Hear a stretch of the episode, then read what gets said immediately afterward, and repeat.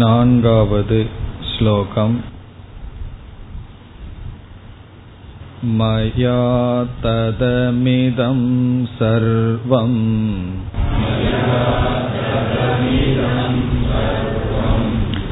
ஜகதவ்யக்தமூர்த்தினா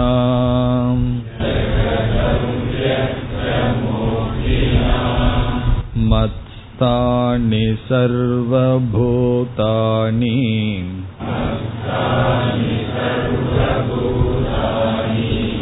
ந சாகம் தேஷ்வவஸ்திதஹ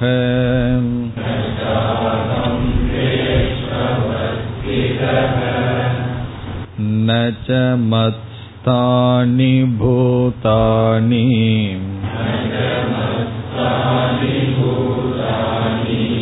பஷ்ய மே யோகமைஸ்வரம்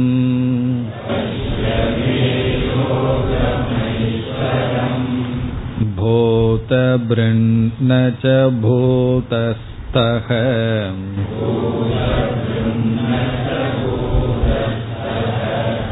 மமாத்மா பூத பாவனஹ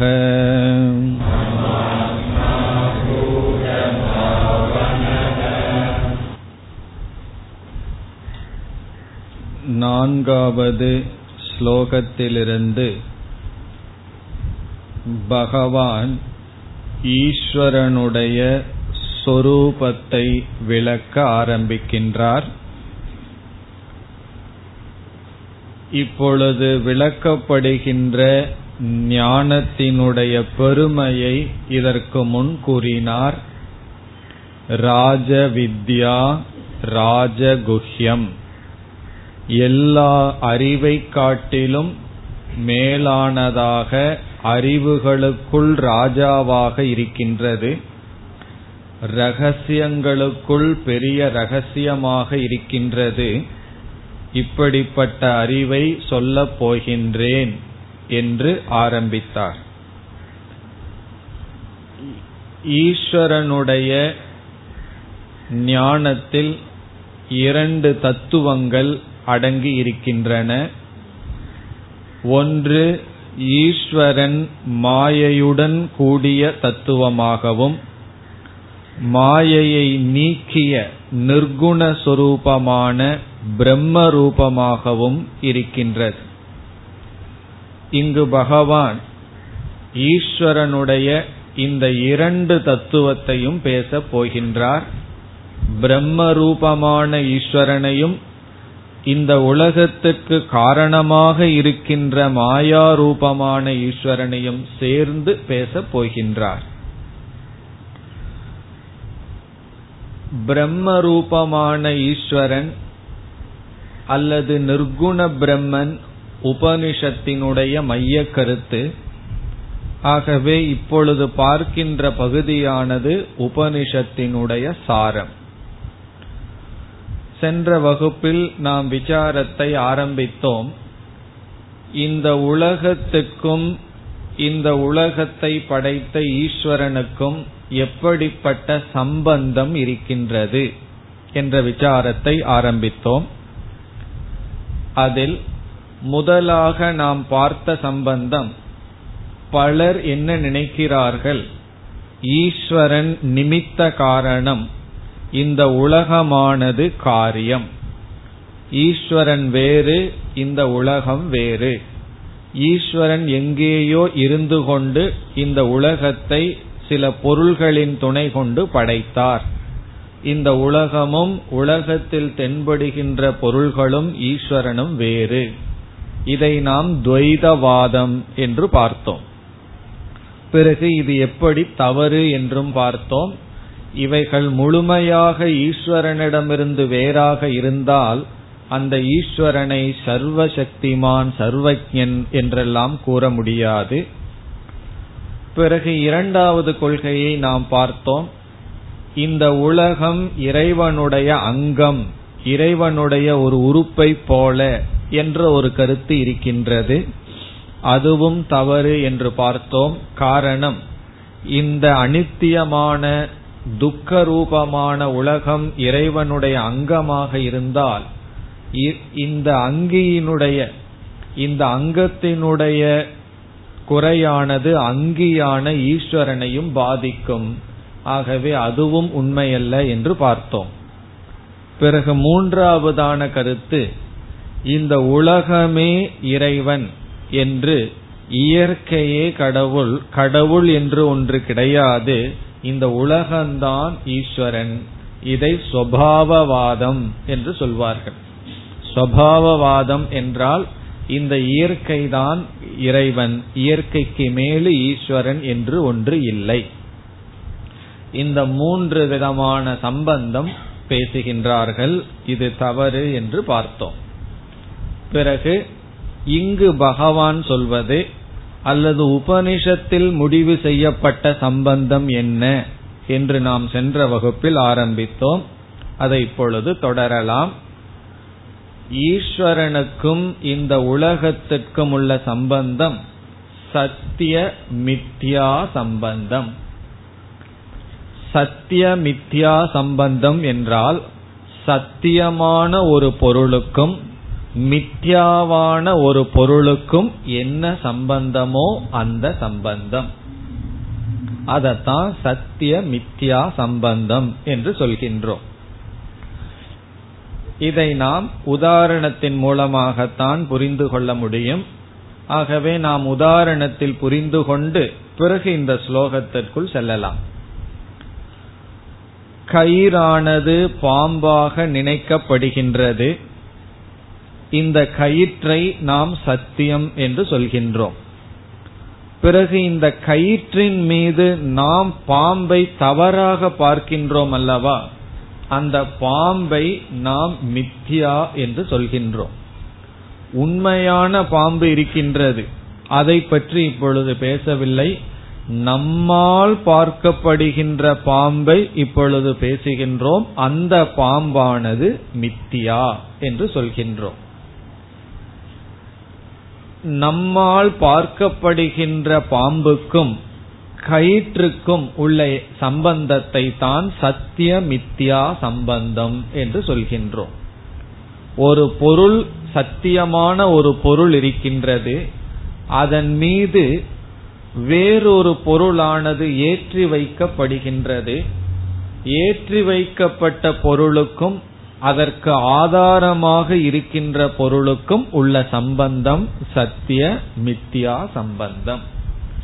ஆகவே இந்த ஜெகத்தானது ஈஸ்வரன் மீது, அதாவது ஈஸ்வரனுடைய பிரம்மஸ்வரூபத்தின் மீது ஏற்றி வைக்கப்பட்டுள்ளது. இப்ப இந்த உலகம் மித்யா, இந்த உலகத்துக்கு அதிஷ்டானமாக இருக்கின்ற தத்துவம் சத்தியம். இதைத்தான் பகவான் நான்காவது ஸ்லோகத்தில் இரண்டாவது வரியிலும் ஐந்தாவது ஸ்லோகத்தினுடைய முதல் வரியிலும் பேசுகின்றார். இனி இந்த கருத்தை பகவான் எப்படி பேசுகின்றார்? மூன்று படியாக பேசுகின்றார். அந்த மூன்று படியை இப்பொழுது பார்க்கலாம். அதுவும் ஒரு உதாரணத்துடன் பார்த்துவிட்டு பிறகு பகவானுடைய சொல்லுக்கு செல்லலாம். களிமண் இருக்கின்றது. அந்த களிமண்ணிலிருந்து பல பானைகள் நாம் செய்கின்றோம். நாம் என்ன சொல்கின்றோம்? களிமண் சத்தியம், பானைகள் மித்தியா என்று சொல்கின்றோம். காரணம் என்ன? ஒரு 10 கிலோ களிமண்ணை நாம் எடுத்துக்கொண்டு ஒரு 20-30 பானைகள் செய்கின்றோம். அந்த 20 பானைகளையும் நாம் எடை போட்டு பார்த்தால் அங்கு என்ன இருக்கும் என்றால் அதே 10 கிலோ களிமண் தான் இருக்கும். அல்லது அந்த களிமண்ணுடன் வேறு எதையெல்லாம் சேர்த்தோமோ அதனுடைய எடைதான் 10-20 பானைக்கும் இருக்கும். பிறகு என்ன சேர்க்கப்பட்டுள்ளது? களிமண்ணுடன் என்ன புதிதாக சேர்க்கப்பட்டுள்ளது என்றால் புதிதாக எந்த ஒரு பொருளும் சேர்க்கப்படவில்லை. பிறகு என்னதான் சேர்க்கப்பட்டுள்ளது பானை என்று சொல்ல என்றால் ஒரு பெயரும் அதற்கான ரூபமும் உருவமும் சேர்க்கப்பட்டுள்ளது. இப்ப களிமண்ணுடன் நாம ரூபத்தை சேர்த்தவுடன் பானை என்ற காரியமானது அல்லது படைப்பானது உற்பத்தி ஆயிருக்கிறது. இப்பொழுது பானைகள் படைக்கப்பட்டிருக்கிறதுன்னு சொல்கின்றோம்.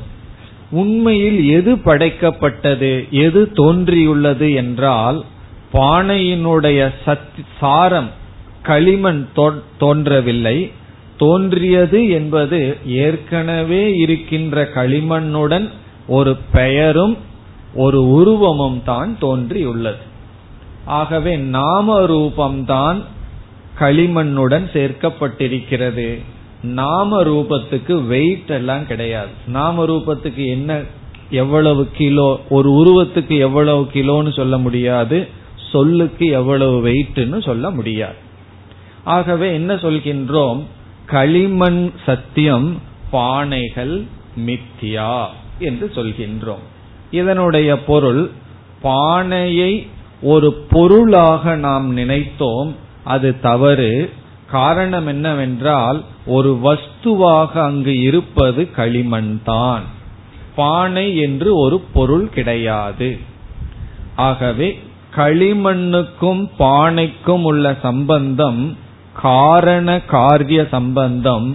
இந்த காரண காரிய சம்பந்தத்தில் காரணம் சத்தியம், காரியம் மித்யா.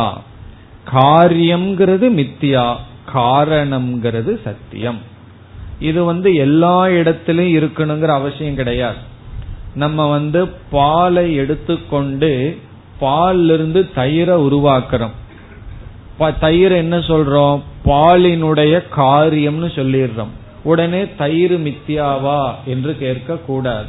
காரணம் என்ன, இந்த பாலே தயிராக மாறி பரிணாமம் அடைந்துள்ளது. அதனால தயிர் மித்தியா என்று நாம் சொல்வதில்லை.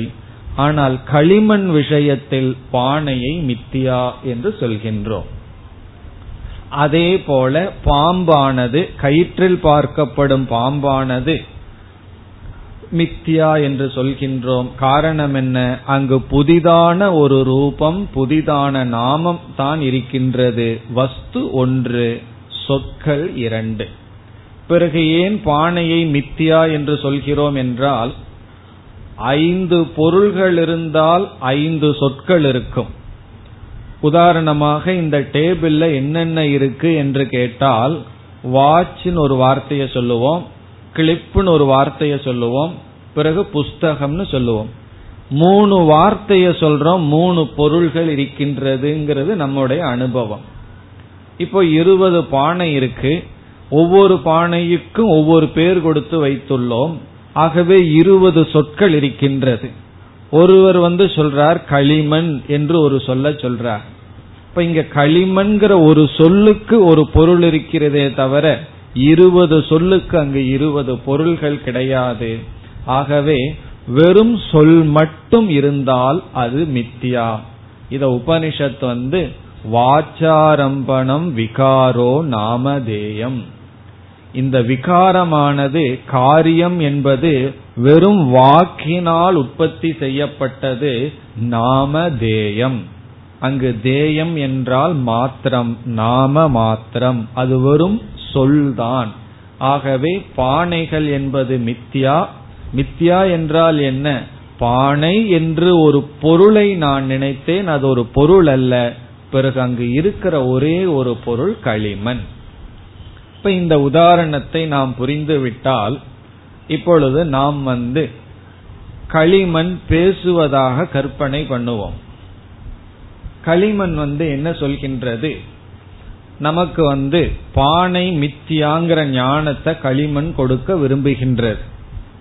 நம்ம திருஷ்டியில என்ன இருக்கு, பானைன்னு ஒன்னு இருக்கு, அதற்கு காரணமான களிமண் ஒன்று இருக்கு என்று 2 பொருள்கள் இருப்பதாக நினைத்து கொண்டு இருக்கின்றோம். அல்லது கடலை பார்க்கும் பொழுது தண்ணீர் என்று ஒன்று இருக்கிறது, அலைகள் என்று ஒன்று இருக்கின்றது என்ற 2 பொருள் இருப்பதாக நம்முடைய மனம் சிந்தித்து கொண்டு இருக்கின்றது. இப்பொழுது இந்த களிமண் நமக்கு ஞானத்தை கொடுக்க வேண்டும். என்ன ஞானத்தை கொடுக்கணும், இருக்கிறது ஒரே ஒரு பொருள்தான். பிறகு பலதாக தெரிவது வெறும் தோற்றம், மித்யா என்று. ஆகவே இந்த களிமண் மூன்று ஸ்டெப், மூன்று படியாக நமக்கு உபதேசத்தை செய்கின்றது. முதல் படி என்ன சொல்கின்றது என்றால், எல்லா பானைகளும் என்னிடத்தில் இருக்கின்றன. இது களிமண் சொல்ற முதல் ஸ்டேட்மெண்ட். என்ன சொல்கின்றது? களிமண் என்ன பேசுகின்றது? எல்லா பானைகளும் என்னிடத்தில் இருக்கின்றன. உடனே களிமண் எல்லாம் பேசுமாங்கிற கேள்வி வேண்டாம், நம்மளும் பேசிட்டு தான் இருக்கோம். களிமண் புத்தியில சில சமயம் ஒன்னும் இல்லாம பேசிட்டு தான் இருக்கோம். ஆகவே களிமண் பேசுமானா இது ஒரு உதாரணத்துல தான் நம்ம சொல்கின்றோம். களிமண் பேசுகின்றதாக கற்பனை செய்வோம். களிமண் என்ன சொல்கின்றது? எல்லா பானைகளும் என்னிடத்தில் இருக்கின்றது. ஃபர்ஸ்ட் ஸ்டேட்மெண்ட், முதல் வாக்கியம். அப்ப நமக்கு களிமண் எதை அறிமுகப்படுத்தியிருக்கு? இங்கு 20 பானைகள் இருக்கின்றது, இந்த 20 பானைகளும் என்னிடத்தில் இருக்கின்றது என்று சொல்கின்றது. பிறகு நம்ம என்ன புரிஞ்சுக்குவோம்? பானைன்னு ஒன்னு இருக்கு, களிமண் ஒன்னு இருக்கு. அதனாலதான களிமண் சொல்லுது பானையெல்லாம் என்னிடத்தில் இருக்கின்றது. இப்ப பணம் என்னிடத்தில் இருக்கிறதுன்னு சொன்னா என்ன அர்த்தம்? நான் ஒருத்தன் இருக்க, பணம் ஒன்னு இருக்கு, அது என்னிடத்தில் இருக்கின்றது. புஸ்தகம் என்னிடத்தில் இருக்கின்றது. அப்படி சொல்வது போல் களிமண் முதல்ல ஒரு வாக்கியத்தை சொல்லுது, பானைகளெல்லாம் என்னிடத்தில் இருக்கின்றது. களிமண் உதாரணம் பிடிக்கலைன்னு சொன்னா தண்ணீர் சொல்லுது, அலைகளெல்லாம் என்னிடத்தில் இருக்கின்றது. பிறகு அடுத்த ஸ்டெப், அடுத்த ஸ்டேட்மெண்ட் இந்த களிமண் என்ன சொல்கிறது என்றால், நான், களிமண் பேசுகின்றது, நான் பானைகளிடத்தில் இல்லை. பானைகளெல்லாம் என்னிடத்தில் இருக்கிறது முதல் வாக்கியம். இரண்டாவது வாக்கியம், நான் பானைகளிடத்தில் இல்லை. இதிலிருந்து நமக்கு களிமண் எதை போதிக்கின்றது என்றால், நான் நானாக இருக்க பானையை சார்ந்திருக்க வேண்டிய அவசியம் இல்லை. களிமண் களிமண்ணா இருக்க பானையை சார்ந்திருக்க வேண்டிய அவசியம் இல்லை. பானை பானையாக இருக்க அது என்னைத்தான் சார்ந்திருக்க வேண்டும். இப்ப பானையினால் இப்படி ஒரு வார்த்தையை சொல்ல முடியுமா? களிமண்ணை சார்ந்து நான் இல்லை என்று சொல்ல முடியாது. பானை பானையாக இருக்க களிமண்ணை சார்ந்து இருக்கு, ஆனா களிமண் களிமண்ணாக இருக்க பானையை சார்ந்திருக்க வேண்டிய அவசியம் இல்லை. அந்த பானையை உடைத்தாலும் அது களிமண் தான், பானையாக இருந்தாலும் அது களிமண்ணாகத்தான் இருக்கிறது. அல்லது நீர் என்ன சொல்கின்றது? நான் அலைகளை சார்ந்து இல்லை. அதனுடைய பொருள் என்ன?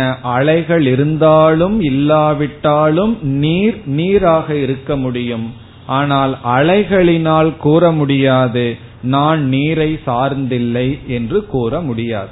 இது இரண்டாவது வாக்கியம். இந்த இரண்டாவது வாக்கியத்துல களிமண் எதை போதிக்கிறது என்றால், பானை சார்ந்து இருக்கின்ற ஒரு தத்துவம் களிமண்ணாகின்ற நான் சுதந்திரமாக இருப்பவன். இப்ப பானைக்கு டிபெண்டன்ட் எக்ஸிஸ்டன்ஸ், களிமண்ணுக்கு இண்டிபெண்டன்ட் எக்ஸிஸ்டன்ஸ். நான் எதையும் சாராமல் இருப்பவன், ஆனால் பானைகளோ சார்ந்து இருக்கின்றது என்ற ஞானத்தை இரண்டாவது வாக்கியத்திலிருந்து நமக்கு கொடுக்கின்றது. இப்ப முதல் வாக்கியத்தில் என்ன சொல்லி இருக்கின்றது? பானைகள் என்னிடத்தில் இருக்கின்றது என்ற வாக்கியத்துல பானையும் இருக்கு களிமண்ணு இருக்குங்கிற புத்தி நமக்கு வந்துள்ளது. பானையெல்லாம் என்னிடத்தில் இருக்குன்னா நம்மளும் கூட சொல்லலாம், வீட்டுல பானையெல்லாம் என்னிடத்தில் இருக்கு. அப்ப என்ன ஆகும்? பானைன்னு ஒன்னு இருக்கு, என்னுடைய வீடு நானுன்னு ஒன்னு இருக்கின்றேன் என்று பானைக்கு எக்ஸிஸ்டன்ஸ், இருத்தல் என்ற ஸ்டேட்டஸ் தன்மை, களிமண்ணுக்கு இருத்தல் என்ற தன்மை இருப்பது போல் முதலில் காட்டுகிறது. இது ஏன் இப்படி சொல்லணும்னா, நமக்கு முதல்ல அந்த புத்தி தான் இருக்கின்றது. பானை வேறு களிமண் வேறு, பானை ஒன்னு தனியா இருக்கு, களிமண் ஒன்னு இருக்கின்றது, அலைகள் இருக்கின்றன, பிறகு நீர் இருக்கின்றது என்ற புத்தி இருப்பதை களிமண் நமக்கு சொல்லி ஏற்கனவே நம்மளுடைய அறிவை சுட்டி காட்டி அடுத்த ஒரு ஸ்டெப்பை செய்கின்றது. என்ன? பானைகளெல்லாம் என்னை சார்ந்து இருக்கின்றது. இனி மூன்றாவது ஸ்டெப். இந்த இரண்டாவது ஸ்டெப்ல என்ன புரிஞ்சிருக்கோம் என்றால், களிமண்ணெல்லாம் என்னை சார்ந்து இருக்கின்றது, பானையெல்லாம் என்னை சார்ந்து இருக்கின்றது என்று களிமண் சொல்லும் பொழுது களிமண் என்ன சொல்லிவிட்டது என்றால், பானை சுதந்திரமாக இல்லை, தனியாக இல்லை, அது சார்ந்து இருக்கின்றது என்ற அறிவை சொல்லி இருக்கின்றது. ஆனால் களிமண் சுதந்திரமாக எதையும் சாராமல் இருக்கின்றது என்று சொல்லி இருக்கின்றது. இதிலிருந்து உண்மையில் என்ன சித்திக்கின்றது என்றால், எது சார்ந்து இருக்கின்றதோ அது உண்மையில் கிடையாது. காரணம் என்ன? அதற்கு சுதந்திரமாக இருத்தல் என்ற தன்மையே இல்லை என்றால் அது உண்மையில் இல்லை. இப்ப பானை என்பது உண்மையிலேயே கிடையாதுதான். காரணம் என்ன? அது களிமண்ணை சார்ந்து இருப்பதனால். ஒரு நியமம் இருக்கின்றது, எது சுதந்திர சத்தா, எது சுதந்திரமாக இருக்கின்றதோ அது சத்தியம், எது ஒன்றை சார்ந்து இருக்கின்றதோ அது மித்யா. பரதந்திரம் மித்யா, சுதந்திரம் சத்தியம். இது ஒரு நியமம். சுதந்திரம்னா அதாக எதையும் சாராமல் இருந்தால் அது சத்தியம், எதையாவது சார்ந்து இருந்தால் அது மித்யா. பரதந்திரம் மித்யா. மித்யான்னு என்ன? வெறும் தோற்றம்தான், ஆனால் அங்கு இல்லை. இப்ப இந்த கருத்துடன் இனி மூன்றாவது ஸ்டெப்புக்கு போவோம். மூன்றாவது என்ன சொல்லுகின்றது என்றால், களிமண் பானை என்னை சார்ந்தும் இல்லை, பானை என்னை சார்ந்தும் இல்லை. காரணம் என்ன? பானைங்கிறதே ஒன்று கிடையாது, பானை என்னிடத்திலும் இல்லை என்பது களிமண்ணினுடைய மூன்றாவது வாக்கியம். முதல் வாக்கியத்துக்கு ஆப்போசிட்டான வாக்கியம்தான். முதல்ல என்ன சொல்லுச்சு? பானைகளெல்லாம் என்னிடத்தில் இருக்கின்றது. இரண்டாவது, நான் பானைகளிடத்தில் இல்லை. மூன்றாவது, பானைகள் என்னிடத்திலும் இல்லை. காரணம் என்ன? பானைன்னு ஒரு பொருள் இருந்தாத்தேன என்னிடத்தில் இருப்பது. அது வெறும் நாம ரூபம், அது வெறும் சொல், அது வெறும் உருவம், அது ஒரு பொருள் அல்ல என்னிடத்தில் இருப்பதற்கு. இவ்விதம் மூணாவது வாக்கியத்துல என்ன அறிவு நமக்கு புகட்டப்படுகிறது? பானைன்னு ஒண்ணு கிடையாது. நம்ம மனசுல பானைங்கிறது ஒன்று இருப்பதாக நினைத்தால் அது வெறும் கற்பனையே தவிர கிடையாது. இப்ப முதல் வாக்கியத்துல பானையும் இருக்கு, களிமண்ணும் இருக்கு. இரண்டாவது வாக்கியத்துல பானை சார்ந்து இருக்கிறது, களிமண் சுதந்திரமா இருக்கு.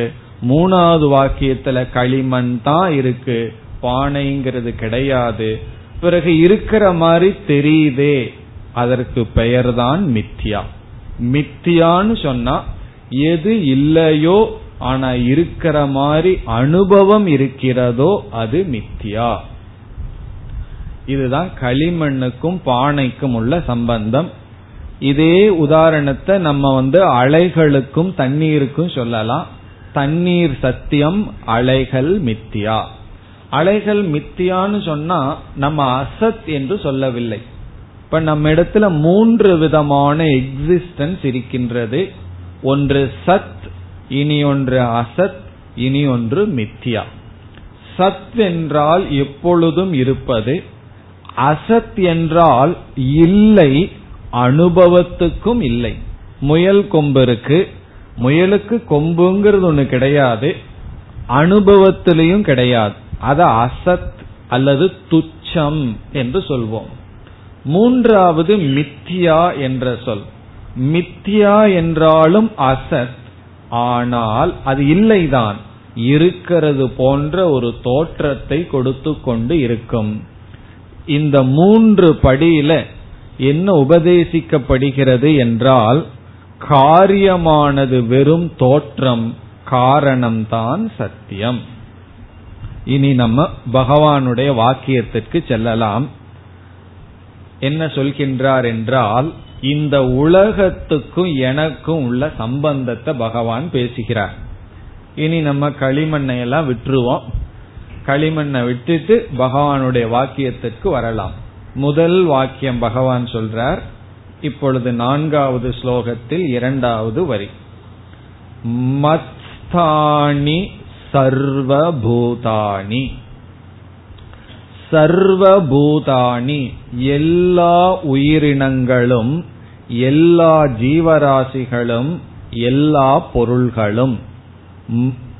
சர்வபூதானினா அகிலம் ஜெகத், அனைத்து உலகமும். என்ன சொல்றார்? மத்ஸ்தானி என்னிடத்தில் இருக்கின்றது. மத்ஸ்தானி என்றால் என்னிடத்தில் இருக்கின்றது. என்னிடத்தில் தான் அவைகளுக்கு ஸ்தானம், இருப்பிடம். மத்ஸ்தானி சர்வபூதானி, இந்த உலகத்துல என்னென்னெல்லாம் படைக்கப்பட்டுள்ளதோ அனைத்தும் என்னிடத்தில் இருக்கின்றது. அப்ப நம்ம என்ன நினைக்க தோணும்?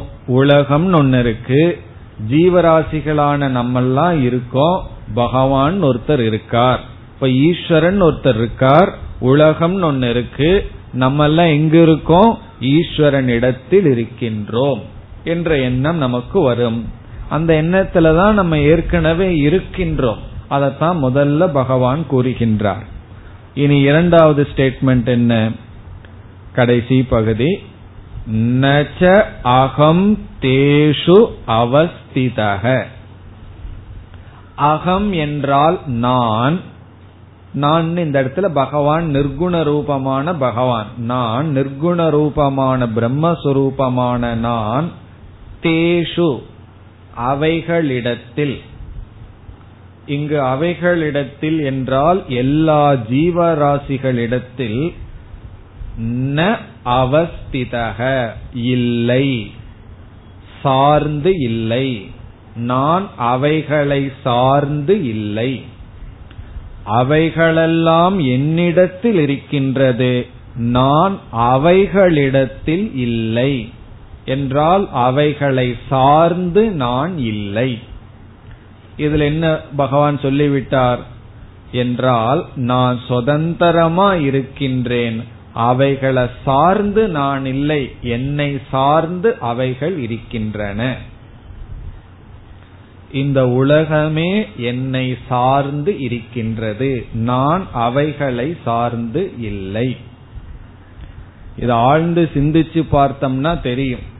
இந்த உலகத்துல ஒரு பொருள் இருக்கு, ஒரு பொருள் சத்தியமா இருக்குன்னா அதுக்கு ரியாலிட்டி கொடுக்கறது யாருன்னா நம்ம தான். நம்ம அதை பார்த்து இருக்குன்னா இருக்கு, நம்ம அது இல்லை அப்படின்னு சொன்னா இல்லை. ஆகவே ஒரு பொருள் இருக்கு, அந்த பொருள் என்னை துன்புறுத்துகிறது, என்னை பாதிக்கிறதுன்னு சொன்னா எந்த பொருளுக்கும் அந்த சக்தி கிடையாது. அந்த பொருளை இருக்குன்னு முடிவு செய்தது நம்ம தான். இந்த உலகம் என்னை துயரப்படுத்துது, நான் தான் உலகத்தை சார்ந்து இருக்குங்கிறேன்னு புத்தி நமக்கு இருக்கு. ஆனா ஆழ்ந்து சிந்தித்தால் இந்த உலகத்துக்கு நம்ம துயரப்படுத்துறதோ பந்தப்படுத்துற சக்தியோ கிடையாது. அந்த சக்தியை கொடுத்ததே நம்ம தான். நம்ம தான் இந்த உலகத்துக்கு நம்ம பந்தப்படுத்துற சக்தியை கொடுத்திருக்கோம். நம்ம என்ன அறியாமையில் இருக்கின்ற நாம். அதனாலதான் பகவான் சொல்றார், அவைகளை சார்ந்து நான் இல்லை, நான் சுதந்திரமா இருக்கு. பகவான் ஒரு முக்த ரூபமானவர், அதனால சொல்றார் அவைகளை சார்ந்து நான் இல்லை. இதிலிருந்து என்ன வார்த்தையை சொல்லிட்டார்? அவைகளெல்லாம் சார்ந்து இருப்பவை, நான் சுதந்திரமாக இருப்பவன். நம்ம ஒரு நியமத்தை பார்த்திருக்கோம், எது சார்ந்திருக்கின்றதோ அது மித்யா, எது சுதந்திரமாக இருக்கின்றதோ அது சத்தியம். நம்முடைய நிழல் நம்ம சார்ந்திருக்கிறதுனால வெறும் பொய், மித்யா. நம்முடைய உடல் சத்தியம். எதற்கு? நிழலினுடைய அடிப்படையில். பானைகள் மித்யா, பிறகு எது சத்தியம்? களிமண் சத்தியம். அலைகள் மித்யா சார்ந்திருப்பதனால் நீர் சத்தியம், பிறகு பாம்பானது மித்யா, கயிறானது சத்தியம். காரணம் பாம்பானது கயிற்றை சார்ந்திருப்பதனால். ஆகவே மித்யா என்றால் என்ன? உண்மையில் அது கிடையாது, வெறும் தோற்றம்தான். அதை அடுத்த ஸ்லோகத்தில் முதல் வரியில் முதல் பகுதியில் கூறுகிறார். இப்பொழுது 5வது ஸ்லோகத்தினுடைய முதல் பகுதிக்கு வருகின்றோம். நச்ச மத்ஸ்தானி பூதானி. பூதானி எல்லா ஜீவராசிகளும் அல்லது உலகம் நச்ச மத்ஸ்தானி என்னை சார்ந்து இல்லை, என்னிடத்தில் இல்லை. எந்த பூதங்களும் உயிரினங்களும் என்னிடத்தில் இல்லை. இப்ப 4வது ஸ்லோகத்தினுடைய முதல் 2வது வரியில முதல் பகுதி, அதாவது பகவானுடைய ஃபர்ஸ்ட் ஸ்டேட்மெண்ட்டையும் இதையும் பார்த்தா முரண்படுவது போல் இருக்கின்றது. முரண்படுவது போல் என்ன? முரண்படுவதாகத்தான் பகவான் பேசுகின்றார். காரணம் என்னன்னு சொன்னா, என்னைக்கு உண்மையை தேட ஆரம்பிக்கிறோமோ அங்கேயே இந்த முரண்படுகின்ற வாக்கியத்துடன் தான் போயாகணும், வேறு வழி கிடையாது. காரணம் என்னன்னா, அந்த முரண்பாட்டை நம்ம ஏற்கனவே பண்ணி வச்சுட்டோம். கயிற்றுல போய் பாம்பா பாக்கிற முரண்பாட்டை பண்ணி வச்சிட்டோம்னா அதை புரிஞ்சுக்கிற உபதேசத்திலையும் முரண்பாடாகத்தான் உபதேசிச்சாகணும், வேறு வழி கிடையாது. அதனால பகவான் இப்ப என்ன சொல்றார்? என்னை சார்ந்தும் பூதங்கள் இல்லை. பூதாணி எந்த உயிரினங்களும், மத்ஸ்தானி ந நிடத்திலும் இல்லை. இதுல இருந்து என்ன புரிஞ்சுக்கிறோம்? பூதானின்னு ஒண்ணு இருந்தாத்தேன என்னிடத்தில் இருக்கிறது, ஜெகத்தின் ஒரு வஸ்து பொருள் இருந்தாத்தேன அது என்னிடத்தில் இருக்க என்பது பொருள். ஆகவே இந்த 3 வாக்கியத்தையும் நாம ஒழுங்காக படித்து புரிந்து கொண்டால் நமக்கு என்ன அறிவு வருகின்றது? இந்த உலகத்துக்கும் ஈஸ்வரனுக்கும் உள்ள சம்பந்தம் என்ன என்றால் கயிற்றுக்கும் பாம்புக்கும் உள்ள சம்பந்தம், சத்தியத்திற்கும் மித்யாவுக்கும் உள்ள சம்பந்தம். இந்த இடத்துல கவனமா புரிஞ்சுக்கணும், சத்துக்கும் அசத்துக்கும் உள்ள சம்பந்தத்தை சொல்லவில்லை. சில பேர் என்ன சொல்வார்கள், எல்லாம் மாயாவாதிகள் ஒண்ணுமே இல்லைன்னு அத்வைதத்தில் சொல்கிறார்கள் என்று. நாம் அசத் அல்லது சூன்யம் என்று சொல்லவில்லை, மித்யா என்று சொல்கின்றோம். மித்யா என்றால் நம்முடைய அனுபவத்துக்கு அது இருக்கு, விசாரம் செய்து பார்த்தால் இல்லை. அதனாலதான் இந்த உலகத்துக்கு ஜெகத்துக்கு ஒரு லட்சணம் சொல்வார்கள், என்னவென்றால் அவிசாரிய பர்யந்தம் ரமணீயம். ரமணீயம்னா அழகா இருக்கு. எது வரைக்கும் இந்த உலகம் அழகா இருக்குன்னா அவிசாரிய பர்யந்தம், விசாரம் செய்யாத வரை. விசாரம் செய்யாத வரைக்கும் அழகா இருக்கிறது தான் இந்த உலகமா. விசாரம் செய்து பார்த்தா அதனுடைய அழகானது சென்று விடும். அழகுன்னு என்ன? அதனுடைய எக்ஸிஸ்டன்ஸ், அதனுடைய இருப்பு, அதனுடைய சத்தா சென்று விடும். அதனால இந்த உலகத்துல சந்தோஷமா இருக்கணும்னு என்ன பண்ணணும்னா சிந்திக்கவே கூடாதுன்னு அர்த்தம், விசாரம் பண்ணவே கூடாது. பேசாம மாடு மாதிரி இருந்துட்டோம் அப்படின்னா ஏதோ வாழ்ந்துடலாம். சிந்திக்க ஆரம்பிச்சோம்னு சொன்னா ஒரு தத்துவவாதி சொல்ற, சிந்திக்க ஆரம்பிச்சவனுக்கு வர்ற முதல் அனுபவம் என்ன அப்படின்னா துக்கம் அப்படின்னு சொல்றார். அதாவது உண்மைய தெரிய ஒருத்தன் ஆரம்பிச்சான்னா முதல்ல அனுபவிக்கிறது என்னன்னா துக்கமா. காரணம் என்ன?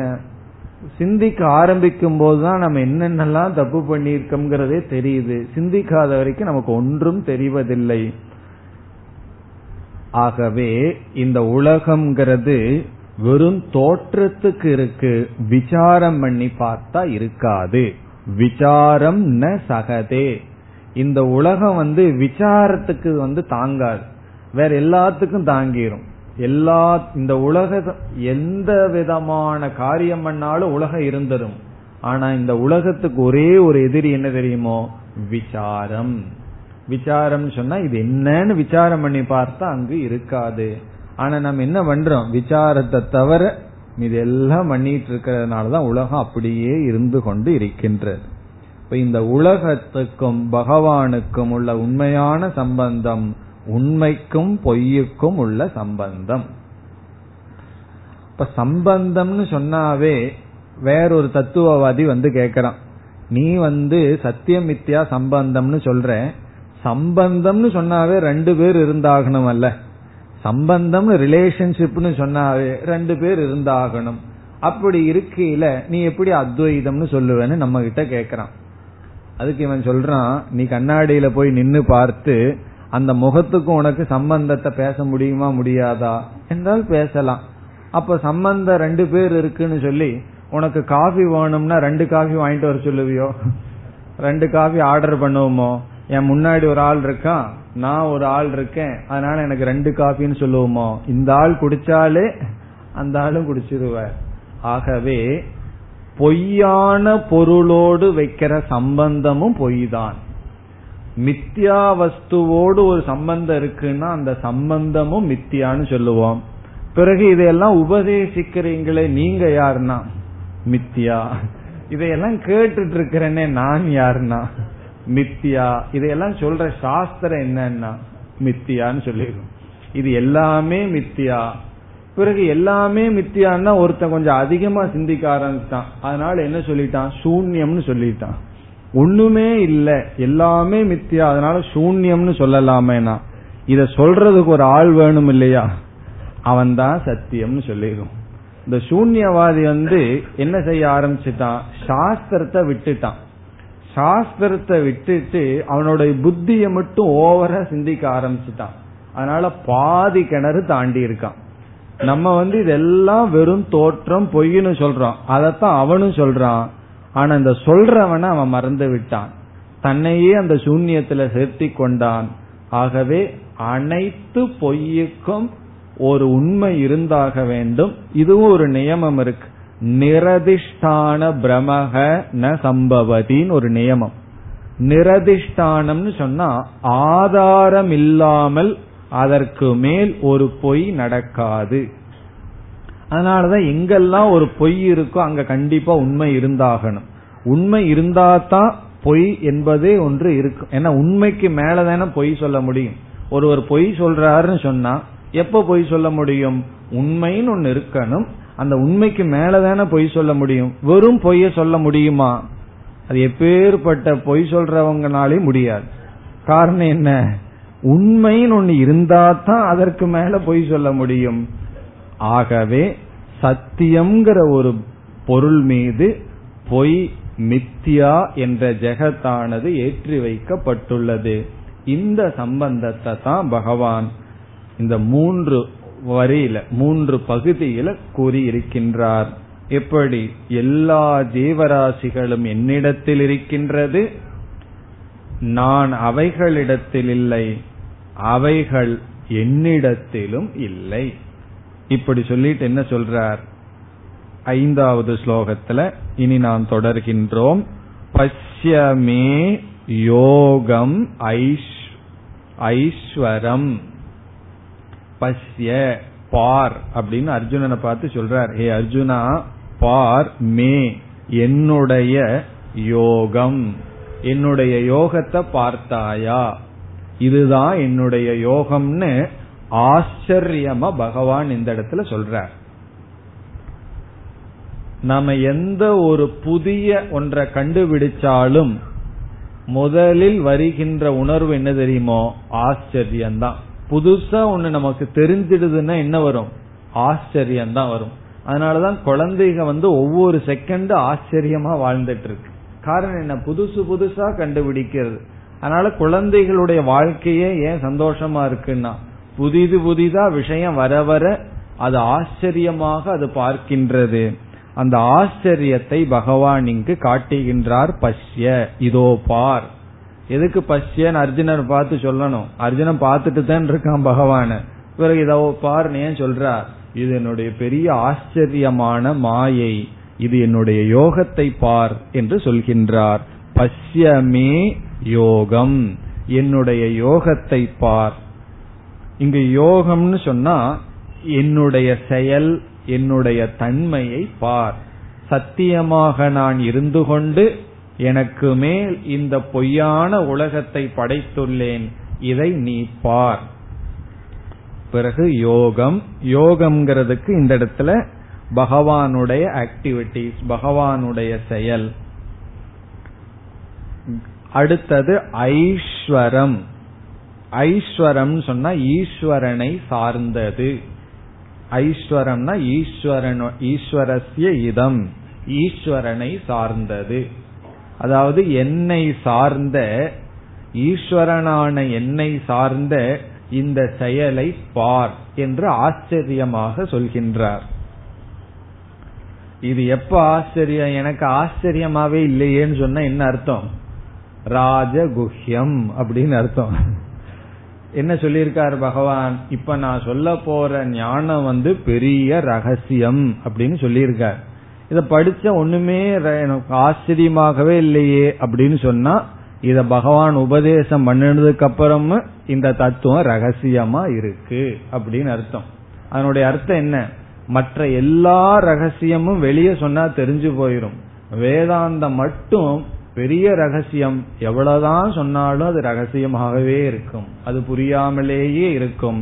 யாருக்கு? அதிகாரி இல்லாதவர்களுக்கு புரியாமலே இருக்கும். அதனாலதான் என்ன சொல்லுவார்கள், இந்த சம்பிரதாயம் ஒன்னு இருக்கு, ட்ரெடிஷன், அது இந்த ஞானத்தை எப்படி காப்பாத்தி இருக்குங்கிறதுக்கு ஒரு உதாரணம் சொல்வார்கள். அவர்கள் புரிஞ்சுட்டாங்களே இல்லையோ, இந்த சம்பிரதாயம் ட்ரெடிஷன்ங்கிறது ரொம்ப முக்கியம். அவர்கள் புரிஞ்சுக்காமையே இந்த சம்பிரதாயத்தை அப்படியே பரம்பரை பரம்பரையா கொடுத்திருக்காங்களாம். பிறகு யார் புரிஞ்சுக்குவா? அந்த பரம்பரையில வர்றவங்களுக்கு யாருக்கு தகுதி இருக்கோ அவர் புரிஞ்சுக்குவார். தகுதி இல்லாதவர் என்ன பண்ணுவார்? அவர் புரிஞ்சுக்காமையே அதை கம்யூனிகேட் பண்ணிட்டு வந்துட்டு இருக்கார். அதனாலதான் ரகசியம்னு சொல்வார்கள். அதுக்கு ஒரு சிறிய கதையும் சொல்லுவார்கள். ஒரு ராஜா ஒரு மலையில போய் ஒரு காட்டுக்குள்ள இருந்து ஒரு கிளிய பிடிச்சிட்டு வந்துட்டாராம். அது நல்லா பேசுமா, என்ன சொன்னாலும் அது அப்படியே பேசுமா. அதை பிடிச்சிட்டு அவருடைய மாளிகையில ஒரு கூண்டுக்குள்ள வச்சுட்டார். பிறகு மீண்டும் கொஞ்ச நாள் அந்த கிளியோட பேசிட்டு இருக்கார். நல்லா பேச ஆரம்பிச்சிடுது, பழக ஆரம்பிச்சிடுது. பிறகு அந்த கிளியிடம் சொன்னாரா, நான் மீண்டும் அதே இடத்துக்கு போறேன், உன்னுடைய ரிலேஷன்ஸ் எல்லாம் அங்க இருப்பாங்க, அவங்களுக்கு என்ன சொல்றதுன்னு கேட்டாராம். கிளி சொல்லுச்சான், நான் ரொம்ப அழகான தங்க கூட்டுல சந்தோஷமா இருந்துட்டு இருக்கேன்னு சொல்லுங்க. உடனே ராஜா போனார். போன உடனே மற்ற கிளிகளுடன், உங்களிடம் இருந்த ஒரு நண்பன் ஒரு தங்க கூட்டுல இருக்கான்னு உங்ககிட்ட சொல்ல சொன்னார்னார். உடனே ஒரு கிளி அப்படியே செத்து விழுந்துதான். இவருக்கு ஒன்னும் புரியல, பேசாம இங்க வந்தார். வந்த உடனே சொன்னார், இப்படி நீ சொன்னத நான் சொன்னேன், ஒரு கிளி செத்து விழுந்துடுதுன்னு. இத கேட்ட உடனே அந்த கூட்டில் இருக்கிற கிளியும் உடனே செத்து விழுந்தது. ஐயோ இதுவும் செத்துடுதேன்னு அந்த கூட்டை திறந்து கையில் எடுத்தார், பறந்து ஓடிடுதான். இதுல என்ன விஷயம்னு சொன்னா, இந்த கிளி ராஜாவுக்கு தெரியாமே ஒரு விஷயத்த கம்யூனிகேட் பண்ணிருக்கு. நான் தங்க கூட்டுல அடபட்டு கிடக்கிறேன், அதற்கு என்ன மார்க்கம்னு அவங்க ஏதாவது சொல்லுவாங்களான்னு சொல்லி மற்றவங்கிட்ட கேட்டிருக்கு. அந்த செத்து விழுந்தது அந்த கிளி என்ன சொல்லிருக்கு, நீ செத்து போன மாதிரி நடிச்சிருன்னு ஒரு விஷயத்த சொல்லிருக்கு. இப்ப இந்த ராஜா என்ன பண்ணிருக்காரு, இந்த கிளி சொன்ன கருத்தை புரிஞ்சுக்காம அங்க சொல்லியிருக்காரு, அந்த கிளி சொன்ன கருத்தை புரிஞ்சுக்காம இந்த கிளி கிட்ட சொல்லியிருக்காரு. கடைசியில என்ன ஆச்சுன்னா இந்த கிளி பறந்து போச்சு. இந்த ராஜா போலதான் சம்பிரதாயத்துல வந்த ஆள்கள் எல்லாம் சாஸ்திரத்துல சொன்னதை புரிஞ்சுக்காமையே மற்றவங்களுக்கு சொல்கிறார்கள். அதனால பிரயோஜனம் என்னன்னா, கேட்கிறவங்களுக்கு தகுதி இருந்தா பறந்து சென்று விடுவார்கள். பறந்து சென்று விடுவார்கள் என்ன அர்த்தம்? அதை புரிந்து பயன் அடைவார்கள். அதனாலதான் இந்த ட்ரெடிஷனுக்கு நம்ம முக்கியத்துவம் கொடுக்கிறது. இப்ப இந்த கருத்து சம்பிரதாயமா வந்துட்டு இருக்கு, அதை புரிஞ்சிருக்காங்களோ இல்லையோ, ஆனா ஆரம்ப காலத்திலிருந்து எல்லா காலத்திலும் இந்த இந்த அறிவானது தொடர்ந்து வருகின்றது. என்ன அறிவுனா, இதுதான் ரகசியமான அறிவு. இந்த உலகம் வெறும் தோற்றம், இந்த உலகம் அசாரம். பிறகு இதுக்கு சாரமாக இருக்கிறது ஒரே ஒரு பிரம்ம தத்துவம். அதத்தான் பகவான் இங்கு இந்த 3 வார்த்தையில சொல்லி ஆச்சரியத்தையும் சொல்லியிருக்கார். பஷ்யமே யோகமைஸ்வரம், என்னுடைய யோகத்தை பார் அர்ஜுனா, இது இவ்விதம் இருக்கின்றது, இதுதான் ரகசியம்னு பகவான் சொல்லி இருக்கிறார். எனக்கு ரகசியமா தெரியலன்னா கொஞ்ச நாளைக்கு அப்புறம் தெரியும். எப்ப இது புரியுதோ அப்ப ஆச்சரியமாகவும் ரகசியமாகவும் நமக்கு தெரியும். இனிமேல் என்ன செய்ய போறார்? இந்த கருத்தை விளக்க போகின்றார். இப்ப முக்கியமான கருத்தை சொல்லிட்டார்.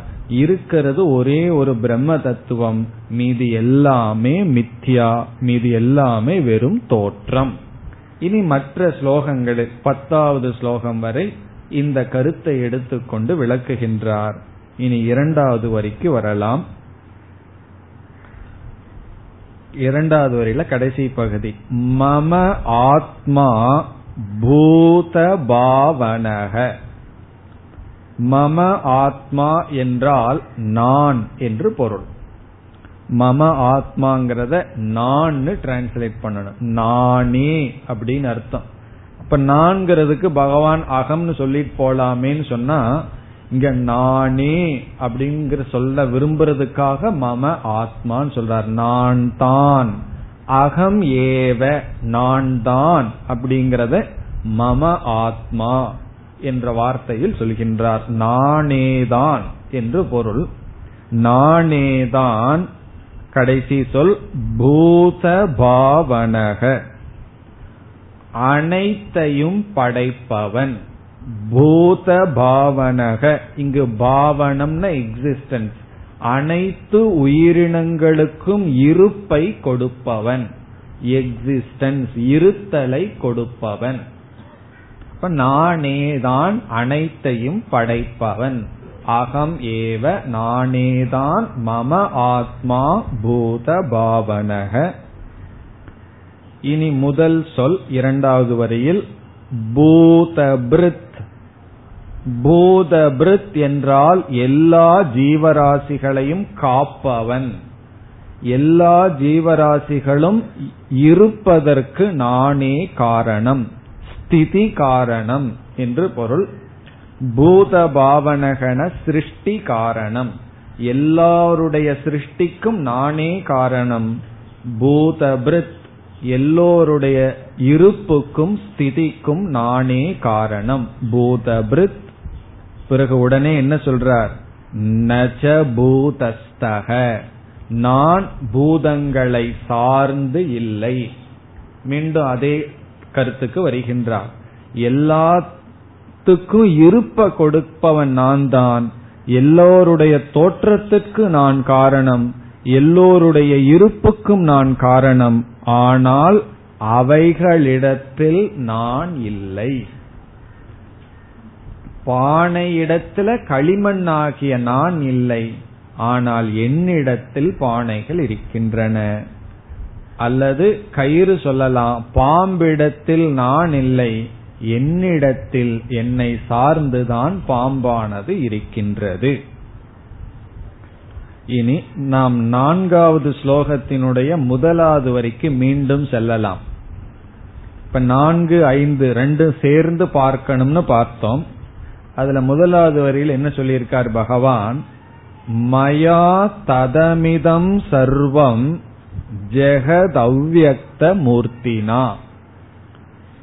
இந்த ஜெகத்தானது, இந்த உலகமானது வெளி தோற்றத்திற்கு வராத என்னால் வியாபிக்கப்பட்டுள்ளது என்று சொல்லியிருக்கின்றார். அவ்யக்த மூர்த்தினா வெளி தோற்றத்திற்கு வராத என்னால் இந்த உலகம் அனைத்தும் வியாபிக்கப்பட்டுள்ளதுன்னு சொல்லியிருக்கிறார். இதுல நமக்கு சில சந்தேகங்கள் வரலாம். வியாபிக்கப்பட்டுள்ளதுன்னு சொன்னா நம்ம சாதாரணமா என்ன நினைப்போம்? இப்ப இந்த அறை முழுவதும் நல்ல வாசனையினால் வியாபிக்கப்பட்டுள்ளதுன்னு சொன்னா என்ன நம்ம புரிஞ்சுக்குவோம்? இந்த அறை இடம்னு ஒன்னு இருக்கு, வியாபிக்கின்ற நல்ல வாசனைன்னு ஒன்னு இருக்கின்றது என்று நாம் புரிந்து கொள்வோம். அப்படி அல்ல. இங்கு இங்கு எப்படி புரிந்து கொள்ள வேண்டும்? இந்த ஜெகத்தானது வெளி தோற்றத்துக்கு வராத என்னால் வியாபிக்கப்பட்டுள்ளது என்பதை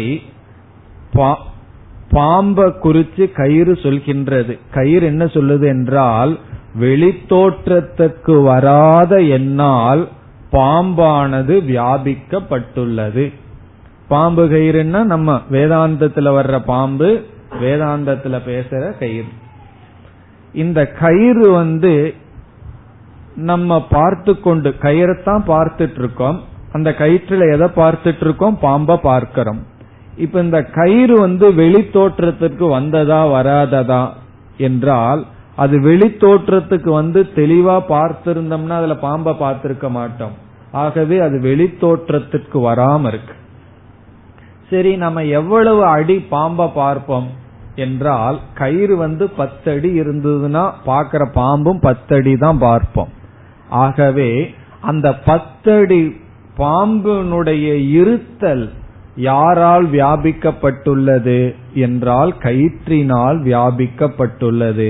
இப்ப வெளித்தோற்றத்துக்கு வராமல் கயிறானது அந்த பாம்பை வியாபிப்பது போல் எந்த மாற்றத்தையும் அடையாமல் சத்ரூபமாக இந்த அனைத்து உலகத்தையும் நான் வியாபித்துள்ளேன்.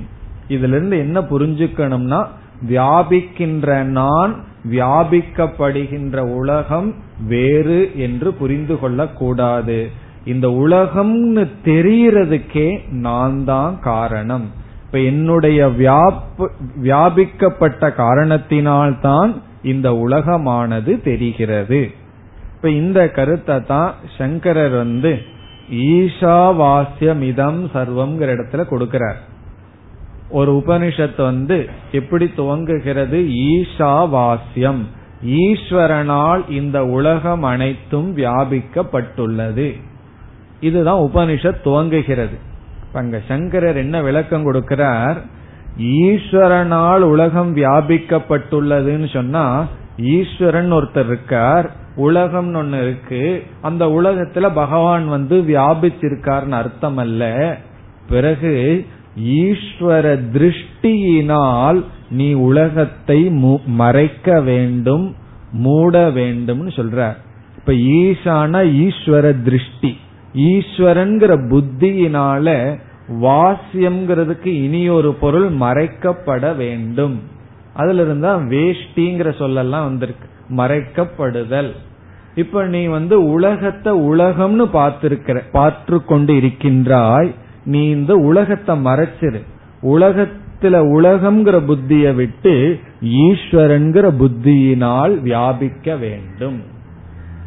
ஒரு யானை மரத்துல செஞ்சிருக்கு. சின்ன குழந்தை யானைன்னு பார்த்து பயந்துட்டு இருக்கு. பிறகு அந்த பெரியவர் என்ன சொல்றார்? அந்த யானைங்கிற புத்திய மரம்ங்கிற புத்தியினால மறைச்சிரு. அப்படின்னு என்ன அர்த்தம்? மரம்ங்கிற புத்தியினால யானைங்கிற புத்திய நீக்கிருன்னு அர்த்தம். அதே போல ஈஸ்வரன்கிற புத்தியினால உலகம்ங்கிற புத்தியை நீக்கிவிடு என்பது பொருள். காரணம் என்ன? அந்த ஈஸ்வரன் தான் அனைத்துமாக வியாபிக்கப்பட்டு இருக்கின்றார். வியாபிக்கப்படுவது, வியாபிப்பவர்னு பேதம் கிடையாது என்று நாம் புரிந்து கொள்ள வேண்டும். அதனாலதான் அவ்யக்த மூர்த்தினா, சத்தியமான என்னால் மித்யாவான இந்த ஜெகத்தானது வியாபிக்கப்பட்டுள்ளது. அத பகவான் இவ்விதம் கூறி பிறகு 2வது வரியில என்ன செய்து விட்டார்? பூதபிரன் நச்ச பூதஸ்தக, எல்லாத்தையும் நான் தான் தாங்குகின்றேன், அவைகளுக்குள் நான் இல்லை. இனி நாம் 6வது ஸ்லோகத்திற்கு செல்லலாம். யதாகாசஸ்திதோ நித்யம்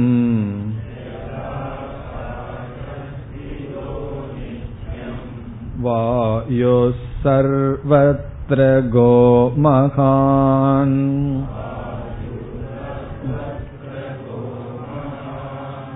ததா சர்வாணி பூதானி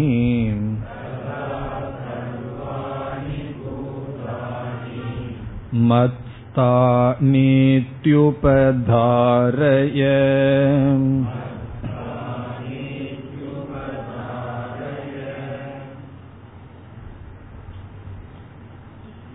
இங்கு மீண்டும் பகவான் உதாரணத்தின் மூலமாக பிரம்மஸ்வரூபத்தை விளக்குகின்றார். பிரம்ம அல்லது ஈஸ்வர சொரூபம். என்ன சொரூபத்தை விளக்குகின்றார் என்றால் பிரம்ம அசங்கம் என்ற கருத்தை விளக்குகின்றார். அசங்க சொரூபம், ஏதோடும் சங்கம் சம்பந்தப்படாதது பிரம்ம தத்துவம். ஈஸ்வரனுடைய உண்மையான தத்துவம் அசங்க சொரூபம்.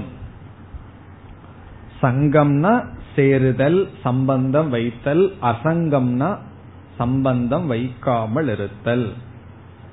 எல்லா பிரச்சனையும் எதிலிருந்து வருதுன்னா சம்பந்தத்திலிருந்து தான் வருது. சம்பந்தியிலிருந்தும் சம்பந்தத்திலிருந்து தான் பிரச்சனையே ஆரம்பிக்கின்றது. சம்பந்தத்துலதான் எல்லா கஷ்டமும். சம்பந்தம் இல்லைன்னு வச்சுக்குவோமே, ஒரு விதமான துக்கமும் கிடையாது. காரணம் என்னன்னு சொன்னா, இரண்டாவது ஒரு பொருள் வந்தாதான் நம்ம அது பாதிக்கும். இல்லையே இரண்டாவது ஆள் இல்லைன்னு சொல்லி நான் துக்கப்பட்டு இருக்கிறேன்னு சொன்னா, இரண்டாவதுங்கிற புத்தியே நமக்கு துயரத்தை கொடுத்துட்டு இருக்கு. இப்போ உண்மையிலேயே எப்பொழுது ஒருத்தன் உண்மையான அசங்கத்தை அடைய முடியும்னு சொன்னா, இரண்டாவது பொருள் இருக்கும் பொழுது ஒருவன் உண்மையிலேயே அசங்கத்தை அடையவே முடியாது. அவன் எவ்வளவு தூரத்தில் இருந்தாலும் அந்த பொருளை மனசுல நினைச்சிட்டு இருக்கலாம். இப்ப செகண்ட் ஆப்ஜெக்ட் இருக்கிற வரைக்கும் ஒரு பொருள் அசங்கம்ங்கிற ஸ்டேட்டஸ் தன்மையை அடையவே முடியாது. அசங்கமான நிலையை அடைகிறதுக்கு ஒரே ஒரு வழிதான் இருக்கு. என்னவென்றால் ஒன்றை தவிர வேற ஒன்றுமே இல்லைங்கிற அறிவுனாலதான். ரெண்டாவது பொருள் இல்லை, நான் சங்கம் வைக்கிறதுக்கு, சம்பந்தம் வைக்கிறதுக்கு வேறு பொருள் இல்லைங்கிற அறிவுனாலதான் ஒருவன் அசங்கத்தை அடைய முடியும். அந்த அசங்க ரூபத்தை தான் இங்கு பகவான் கூறுகின்றார். அது எப்படி என்றால், இப்போ ஒரு இடத்துல ரெண்டு பொருள் இருக்கு. ஒரு இடத்துல ரெண்டு பொருள் இருந்தால் கண்டிப்பா சங்கம் சம்பந்தம் வந்துதான் இருக்கும். ஆனாலும் ரெண்டு பொருள் இருக்கு, ஆனா ரெண்டு பொருளுக்கு சங்கம் இல்லை என்று வைத்துக் கொள்வோம். இப்போ ஒரே இடத்துல ரெண்டு பொருள் இருக்கு. இப்போ உதாரணமா இங்க டேபிள் இருக்கு, புஸ்தகம் இருக்கு. டேபிளும் புஸ்தகம் இருக்கிற இடத்துல ரெண்டு சேர்ந்து இருக்கு. ஆனாலும் டேபிளும் இருக்கு, புஸ்தகம் இருக்கு, பக்கத்தில் இருக்கு, ஆனா சங்கம் இல்லாம இருக்கும் என்றால் அது ஒரே ஒரு நிபந்தனையில தான் நடக்க முடியும். எப்பொழுது என்றால், ஒன்று மித்யாவாக ஒன்று சத்தியமாக இருந்தால். ரெண்டு சத்தியமா இருந்தா கண்டிப்பா சங்கம் இருக்கும். டேபிள்ங்கிறது ஆதாரம், புஸ்தகம்ங்கிறது அதுக்கு மேல இருக்கிற பொருள்னு சங்கம் இருக்கும். ஆனால் ரெண்டு பொருள் இருந்து சங்கம் இல்லாம இருக்கணும்னா ஒரு பொருள் மித்யாவா இருக்கணும், ஒரு பொருளுடைய ரியாலிட்டி வேற ரியாலிட்டியா இருக்கணும், குறைவாகவும் இனி ஒரு பொருள் சத்தியமா இருக்கணும். இப்ப உதாரணமா நம்ம மழை பெஞ்சதுன்னு வச்சுக்குவோமே, ரோட்ல எல்லாம் என்ன இருக்கும்? நீர் இருக்கும், ரோடு இருக்கும். ரெண்டுக்கும் சம்பந்தம் இருக்கும். ரோடெல்லாம் நனைஞ்சிருக்கும். ஆனால் காணல் நீரை பார்க்கிறோம். காணல் நீரை பார்க்கும் போது காணல் நீருக்கு கீழே என்ன இருக்கு? அங்கேயும் பூமி இருக்கு. இப்ப இந்த ரெண்டு பதார்த்தத்தை பார்க்கிறோம். பிறகு நம்ம சொல்றோம் பூமியானது நீருடன் சங்கம் இல்லை, சம்பந்தம் வைக்கலைன்னு சொல்றோம். அது எப்ப நிகழும்னு சொன்னா, ஒன்னா பூமி பொய்யா இருக்கணும் அல்லது நீர் பொய்யாக இருக்க வேண்டும். அந்த நீர் வெறும் தோற்றமா இருந்தா ரெண்டும் சேர்ந்து தென்படும், ஆனால் சங்கம் இருக்காது.